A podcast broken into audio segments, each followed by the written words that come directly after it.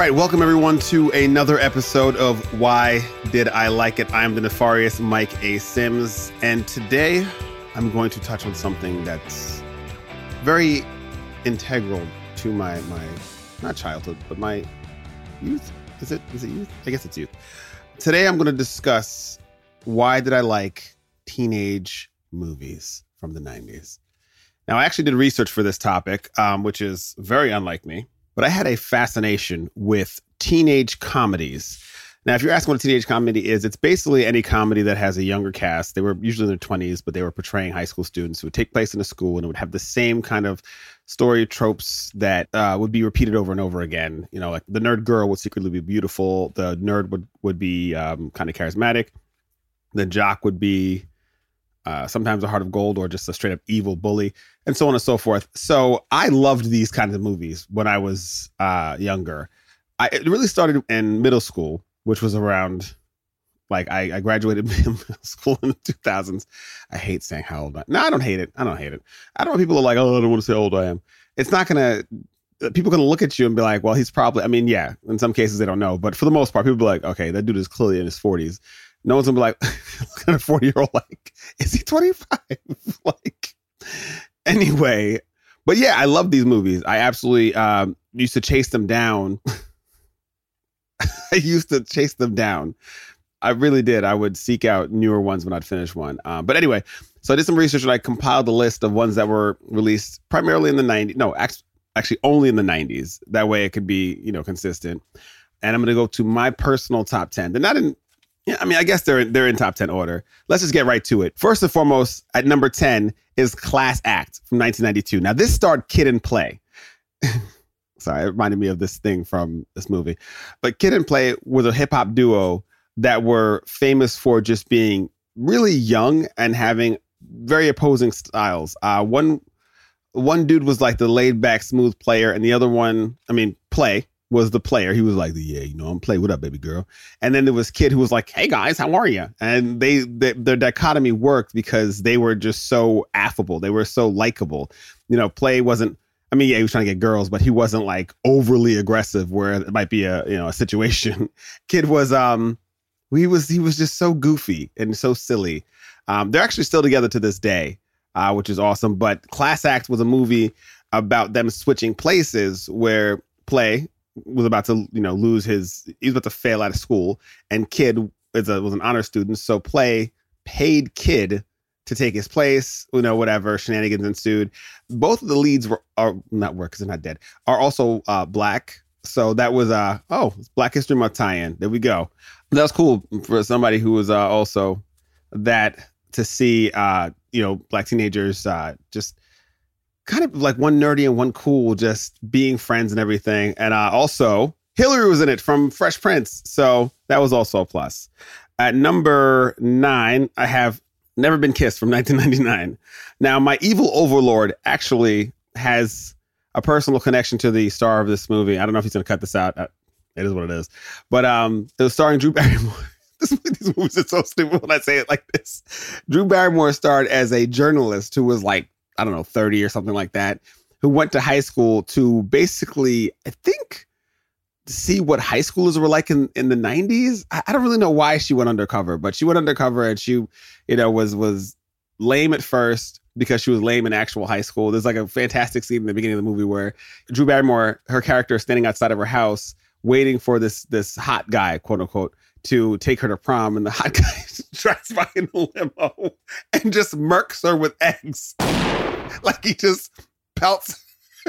And she's crying, and it's supposed to be a sad scene, but because of how it just looks, like, she's a nerd, so like, she has braces, she has an ugly dress on, her hair is terrible, and he's just wailing her with eggs relentlessly. But the movie, it's in my top 10 because David Arquette plays her brother, and I love David Arquette. So he was also former WCW World Heavyweight Champion, and everything with this show eventually ties back to wrestling, despite me trying not to have that happen. Number 8, coming back into play, get it? Well, you don't get it yet, but Kid and Play with House Party from 1990. Now, House Party, okay, the barometer that I used was that it would have to take place in a high school, each movie, at least one scene, just to have it be a teen movie, because there was a lot that I looked at where they took place in different venues and the cast were teenagers, but it didn't have the essence of a teenage movie where this is a high schooler trying to navigate their prepubescent or pubescent relationships or whatever it was. So I was like, no, it doesn't really count. But and House Party is exemplary of that because it's about a house party. Play, of course, is throwing a party because he's the cool one. And Kid sneaks out of his father's house to go to this party because the girl he likes is going to be there. So Kid and Play. And the movie is really just one of those like chill movies where a bunch of stuff happens and it's a bunch of very quotable scenes and a bunch of memeable or gifable moments. But, you know, the plot doesn't really matter. It's just like a hangout movie. The most prominent thing from this movie, though, is the Kid and Play dance. There's a dance battle scene where Kid and Play go up against, I can't remember her name. She's an actress from Martin and another actress, these two ladies, and they go back and forth. And Kid and Play turn. They do this move where they basically synchronize their feet. You know what? For another movie that's coming up soon, I just realized that there's a lot of choreographed dance in teenage movies. And that's, I don't know if I'm just realizing this now. You know what? I don't know if it's going to do this, but it's rant time. I believe that when you were an actor back in the golden age, the silver age, whatever you want to call it, back in the 1940s or 50s with, you know, Humphrey Bogart, Cary Grant, Gene Kelly, you had to know how to sing, dance, and act, honestly. You had to be a triple threat no matter what happened. And these studios would sign you to these deals where you were locked in to do like a musical and then a drama and then a comedy and, you know, so on and so forth. And Disney kind of did the same thing with the cast from High School Musical where they would kind of lock them in and they'd give them 3 seasons of a TV show or something like that and make sure that they could dance, act, and sing. And I feel like there are so many talented actors from these teenage years that could do all of them that we just didn't know about because they'd get typecasted. Once Hollywood got away from, I mean, which was good because the contract thing was actually very predatory. But once Hollywood got away from, you know, making people be more talented, you had this influx of like reality stars or like very bad musicians doing acting roles that were just kind of falling flat. Like Ashanti was in that Resident Evil movie. Paris Hilton was in House of Wax. And it just ended up being this thing where it was like, man, anybody just thinks as long as they are some level of fame or notoriety, they can just act because it's the easiest thing. So people stopped being triple threats and they were like, they would do something else, get popular in that, and then be like, well, I'm going to go act now. And it just always drove me crazy because it's like, no, acting is more than just pretending to be someone else. There's a whole process to getting ready for your character or getting your character ready for the screen, whether it's small or big. Rant's over. Anyway, so House Party is a dope movie. Plus, Martin Lawrence is in it also. And he yells switch, which is great. Number 7. Now, this one I actually struggled with. It's She's All That. Like it was up and down for me because I do like Freddie Prinze Jr. and I love Rachel Leigh Cook as the nerdy girl who ends up being beautiful at the end because she didn't realize that she was pretty all along. She's all That came out in 1999, by the way. And like the whole premise is that, you know, Freddie Prinze Jr. makes a bet that he could turn any like lame girl into like prom queen, and so he chooses Rachel Leigh Cook, who is a very beautiful actress. So it's kind of like, well, I mean, you didn't really... Also, it's wildly misogynistic to think that, like, the bet is based around, like, can I make her hot? Which is, like, that would never fly nowadays. They did do a reverse of it in an updated version where it's called He's All That, where this young lady tried to make Charlie Gardner, Tyler Buchanan, whatever you want to call him, into a hot guy. But again, he was already hot. He just wore, like, lame clothes. So I love the movie because... Usher's in it, which is also a big selling point. He plays the DJ. And there's a choreographed dance scene, getting back to my earlier point, where for some reason the entire school is just in sync with this thing. Not in sync the band, in sync as in synchronization. You know what I'm talking about. And so it's a great movie as a whole. But if you start to think, like all these movies, too much about it, you're just kind of like, oh, well, that really is just misogynistic. And would they actually stay together? Let's move on from there. Takes me to number 6, which is actually the first teenage movie I've ever seen, Clueless, in 1995. Clueless centers around a rich girl, played by Alicia Silverstone, her and her best friend, played by Stacey Dash. Just Google Stacey Dash. It's just a funny thing to do. No shade, no whatever. Just Google Stacey Dash and just see what she does on a regular basis. She's a very entertaining person just by existing. And they are 2 teenagers who are very vapid, very vain, and they, I guess, Alicia Silverstone eventually kind of dates her former stepbrother. It's very strange. But the reason why I love this movie is because of Breckin Meyer, who played Travis, who was this skater guy who fell in love with the new girl to the school, who was played by the late Brittany Murphy. So Brittany Murphy is the new girl, whatever. Breckin Meyer plays Travis. He's like a stoner kind of character. And they like each other, but then the popular girls say, no, don't go for him, whatever. The point is that Breckin Meyer's character just always stuck out to me because he was just so chill. And there's this one scene where he just kind of jumps off of something onto a group of people and is like, what did you think? And it's just it's such a weird scene because it doesn't mean anything. But Brittany Murphy is like, that was really cool. It's like, okay. So yeah, moving on. Number 5, we have one of my favorite movies of all time, Mallrats. Now, this was a Kevin Smith movie, so there was a ton of just foul-mouthed dialogue. He's a director who uses a lot of curses and is very heavy on nerd influence. So comic book culture, sci-fi culture, all that good stuff is peppered throughout his movies. But Mallrats is about, well, two guys, not really crew, one of which breaks up with his girl. They both break up with their girlfriends the night before. One gets dumped. No, they both got dumped, actually. And they decide to take out their sadness on the mall, or they go to the mall to eradicate their sadness.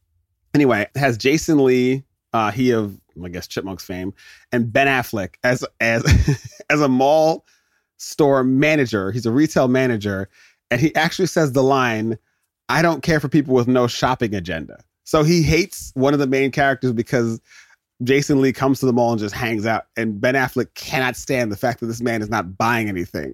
He's like, you have no shopping agenda. You should not be in this mall, which is fantastic. Also, baby birds, it's time to feed you a little bit from Big Eagle. Big Eagle! So when stores started going into areas where they can all kind of coexist, they would kind of be near each other, not in the same building as we know it now as the mall. And the shops would all be near. And people would say, you know, like, where are you going? I'm going to this shop and going to that shop. And they would kind of like, you know, separate it all together. But all the shops would be in one area. So in conversation, it would just casually turn into, well, which store are you going to? Well, I'm going to them all. I'm going to them all. Eventually evolved into the mall. That's actually true. You guys can look it up.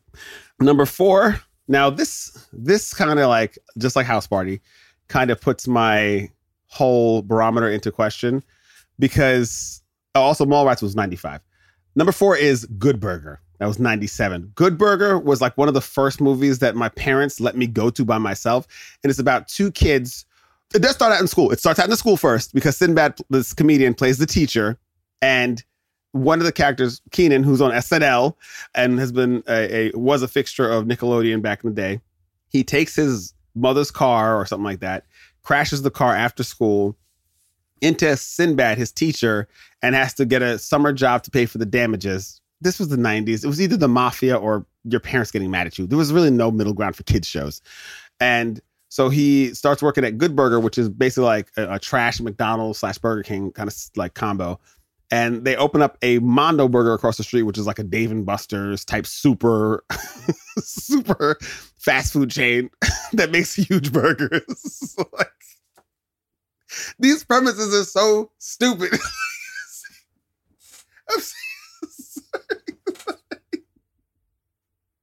I'm saying it back to back, but these premises are so dumb.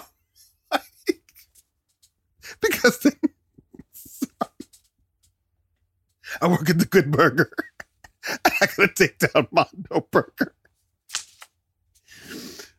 These premises are so stupid. I work at the Good Burger. Home of the Good Burger, can I take your order? Oh, who's that across the street? It's the Mondo Burger. We got to stop them because we can't just coexist. I can't tell you how many times I've driven down the street and I've seen a Taco Bell across the street from a Burger King or like across from like a Wendy's. But for some reason in this movie, they were like, we got to stop Mondo Burger. I'm so sorry. This is like my third time doing this recording because I keep giggling at how silly these premises are, and it's difficult to get through when you break them down to people. So Good Burger was one of my favorite movies growing up because Kel Mitchell played, I forgot the dude's name, but he was basically like he was supposed to be a stoner surfer guy who's like, dude. And he had a song called I'm a Dude, which I can't sing because I don't want to, copyright. And he was just he had braids and he was very dumb, but he had a heart of gold. So like him and Keenan, they go on this adventure to stop Mondo Burger. And it's just great. Number 3 is, okay, this might be a little bit of a cheat, but like it's still a teen movie. It's called The Faculty. And it's actually a teen comedy / horror movie because it's first of all, if you look up the cast of The Faculty, it's like Josh Hartnett, it's Elijah Wood, it's Jon Stewart from The Daily Show before Trevor Noah. There's a ton of, Salma Hayek is in it. Robert Patrick, who played the T-1000 and Terminator 2 just today. Like, it's a stacked cast. Like, this is crazy. Actually, a lot of these teenage movies are. So if you look back at the ones that I'm saying to you, you'll see. And The Faculty also came out in 1999. It was about these students who find out that their teachers are actually being overrun by like body snatchers, aliens who are like living inside of them and controlling their actions. And so they have to stop them. Sean Hutchison is also in it, who was in Animal Kingdom, great show. And so they have to figure out how to stop the invasion before they take over the whole world. Jordana Brewster from Fast and Furious is still in it. I don't know why I keep naming these actors. And it's a great movie. It's supposed to be a horror movie, but it's more of like a thriller because there's no jump scares per se. There are some moments, but okay, another rant time. Brian, put another rant time in here if you deem it possible. So in the 90s, especially after Scream came out in like 95 or something like that. Scream was a horror movie that made fun of all other horror movies from the 70s and 80s by like mocking the tropes, but also like kind of playing around with them. But the cast was young and hip. It was like Neve Campbell, Drew Barrymore was on the cover, whatever have you, Jamie Kennedy, Matthew Lillard. So they were young, they were hip, they were good looking. And all subsequent sequels would repeat this casting trope of just putting like the hottest, and I mean like visually, actors into these movies. So that made the 90s horror movies more obsessed with just putting sexy people into kind of horror situations, but nothing too gory, nothing too scary, nothing too violent. It would just end up being like they'd get stabbed once by a killer and just pass away. Or they'd run and fall through some glass. Like then you had you know what? And also you also had musicians being in these movies because Brandy was in a horror movie called I Still Know What You Did Last Summer, which was a sequel to a movie. You guys can look it up. Usher was in The Faculty. You know what? This episode is going to be called Teen Movies and Usher, How the 90s Were Won. Anyway, so just to end this rant, but everything just had to be hip and sexy. You could, even they brought back Dracula, who was played by Gerard Butler, by the way, from 300 fame. And the cover of the DVD that I bought, or the DVD that I bought of Dracula 2000 when it came out, it was called Dracula 2000. It said hip and sexy. And this was the third DVD that I'd bought because I'd also bought Scream and, some other horror movie, The Faculty, that said hip and sexy. And I was like, can we just get scary again? And horror movies would not really get scary again until The Ring in like the 2000s. And then they started to just kind of copy the Japanese horror, the J-horror kind of stuff. But anyway, rant over. But The Faculty is an awesome movie, though. Definitely check that out. Number 2, then this is one of my favorite movies of all time, 100%. 10 Things I Hate About You. 10 Things I Hate About You helped to define how I looked at high school because Julia Stiles plays a girl who had dated a popular guy in the past. He ended up being a jerk, so she kind of swore off doing that again in high school until she would meet an elevated group of people. Her younger sister is very popular, very vapid, and wants to date all the hot popular guys. But the father decides, you know what? Since you're so date happy to the younger sister, you can only date when the older sister dates. And the older sister is like, I'm not doing it. So then it starts this whole journey where the younger sister meets a guy who she likes and then meets another guy who likes her. And she uses Joseph Gordon-Levitt. She uses Joseph Gordon-Levitt to make this whole plan to get Heath Ledger, the late, great Heath Ledger, to seduce the older sister to then subsequently allow the younger sister to date. It sounds convoluted because I'm saying a plot, but this movie is absolutely fantastic. The performances are awesome. They were from a cast that was hot at the time. Actually, aside from Heath Ledger passing away, they still are. Julia Stiles, Larissa Oleanick, was that her name? Yeah. Gabrielle Union is in it. It's a very great movie. And then the final scene of Julia Stiles telling Heath Ledger why she hates him. The 10 things in the subsequent title that she hates about him. It's just, it's fantastic. It's fantastic. I actually revisited a lot. And number one, I probably should have put 10 Things I Hate About You in the number one slot, but number one is Can't Hardly Wait, which came out in 1998. Now, I graduated middle school in 2000, right? So I was in 8th grade, so I was 13 going on 14. So I just started to actually look at the opposite sex as, you know, potential partners. I had, like, before I was just obsessed. I mean, I still am obsessed with comics, video games, and, you know, all that good stuff. As you can see, I wrote all this out. I'm showing the cameras right now for those of you who listen to the podcast. Chuck those out of here. And Can't Hardly Wait. The first trailer I saw for Can't Hardly Wait had Ethan Embry telling this beautiful girl that he loved, played by Jennifer Love Hewitt, who I actually worked with in an episode of Law & Order SVU years ago, how he felt about her. And they dramatized it so much. And they had How's It Gonna Be by Third Eye Blind in the background. That's, you know, the song that's very slow and melodic. And it was so dramatic that I was like, oh my gosh, is that what being a teenager is? And a lot of these movies tended to end at the prom for the most part. Well, not the ones that I picked, but the teenage movies usually did. Like, the ones that I picked ended all over the place. I mean, Good Burger. Darn it. I was trying to be so, I gotta get Good Burger out of my head. It's Mantor all over again. It's Mantor! Sorry. Okay, I just had to get that out of my system. Otherwise, I would not be able to record anymore. So a lot of these movies ended in very strange places. Good Burger ended with the destruction of Mondo Burger. But a lot of these teenage movies would also have a scene that was very exciting, and that was usually the party scene. There was a house party scene. For example, 10 Things I Hate About You has a very classic scene where Julia Stiles, when she agrees to go to a party with Heath Ledger and her younger sister, Joseph Gordon-Levitt, she gets drunk because she doesn't want to be there, and so she starts dancing on a table to a Biggie song. This scene is iconic. And so the producers of Can't Hardly Wait saw all these like party scenes in movies and was like, that's the most exciting scene in the movie. So let's just make a whole movie based on the party. So the entire movie of Can't Hardly Wait takes place at a party scene, at a high school party scene after graduation. So it does start in a school, kind of. It's on the field for graduation. And this one guy has had this letter that he's written for Jennifer. Ethan Embry has this letter for Jennifer Love Hewitt that he's written back in like the first day that she was transferred to the school, and he's carried it around with him to try and give it to her. But she started dating this jerk, basically, known as Mike Dexter. And also, if you watch this movie, just look at how many like stars are in this movie. Again, it's fantastic. Sean Patrick Thomas. I can't name all of them. Anyway, there's a lot of stars in it. Just look it up. And so he holds onto this letter for the entire party. And then he finally tries to tell Jennifer Love Hewitt how he feels. But at this point, she'd been, you know, hit on because she breaks up with her jerk boyfriend the day of graduation. So she comes to the party single. And every single guy is like trying to holla at her.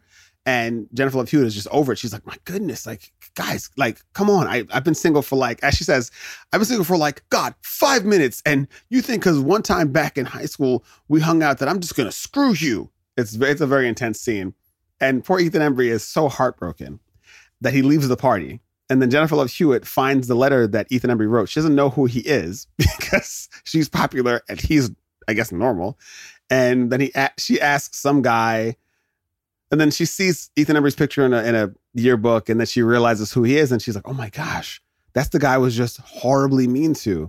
So he's going to some college, whatever. The point is, watching this whole thing unfold, as someone who had no frame of reference for high school, that shaped what I thought would happen. I thought I was going to like if there was a hot girl who had a crush on, I was just going to like write some weird letter and then give it to her. And she'd be like, oh my gosh.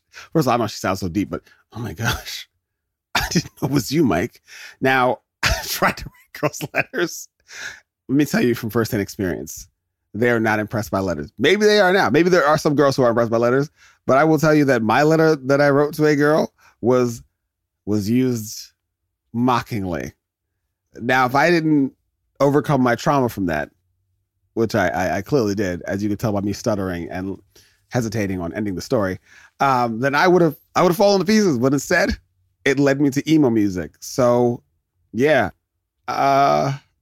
Maybe I shouldn't have put this at number one. Maybe I should have put Can't Hardly Wait at number two. Because I feel like I had a more upbeat ending on 10 Things I Hate About You. But in the long run, I did love like the character arc of Ethan Embry, you know, falling in love with this girl and they got together at the end. So maybe sometime later on, writing a letter to somebody would have worked. Maybe not when I didn't know what high school was going to be about, and probably shouldn't have used movies as a frame of reference. But you live and you learn. Or maybe you don't. I don't know. But either way, I'm going to put a button on this episode by saying, why did I like teen movies from the 90s? Because they made high school seem like the possibilities were endless, but that the fun was also just exponential. Do they hold up to this day? Oh, yeah. I watched Can't Hardly Wait the other day. Still love that movie. I'm about to go watch 10 Things I Hate About You right now just because I love that movie also. Please check out every single movie that I named. I'm not going to do that. Just go back and listen. I was going to put it in the description. First of all, you guys aren't going to look, and I'm not going to do it. So let's just cut out the middleman and just say we're not going to do it. But yeah, like if you watch all the movies that I named, you will have a blast with each one. And would I still watch them today? Absolutely. Like I said before, I'm going to watch 10 Things I Hate About You as soon as I sign off this podcast, assuming the overlord is not angry with me. But the time has been far spent. We're about at 28 minutes right now. So I'm going to cut this short and just say, I've been the nefarious Mike A. Sims. Of course, you can follow me on Instagram at Mike A. Sims, on TikTok at Mike A. Sims. You can also follow the podcast network at People's Media Network on Instagram to see all the other cool shows that we have available for you. You've been fantastic, and I will see you on the flip side if you manage.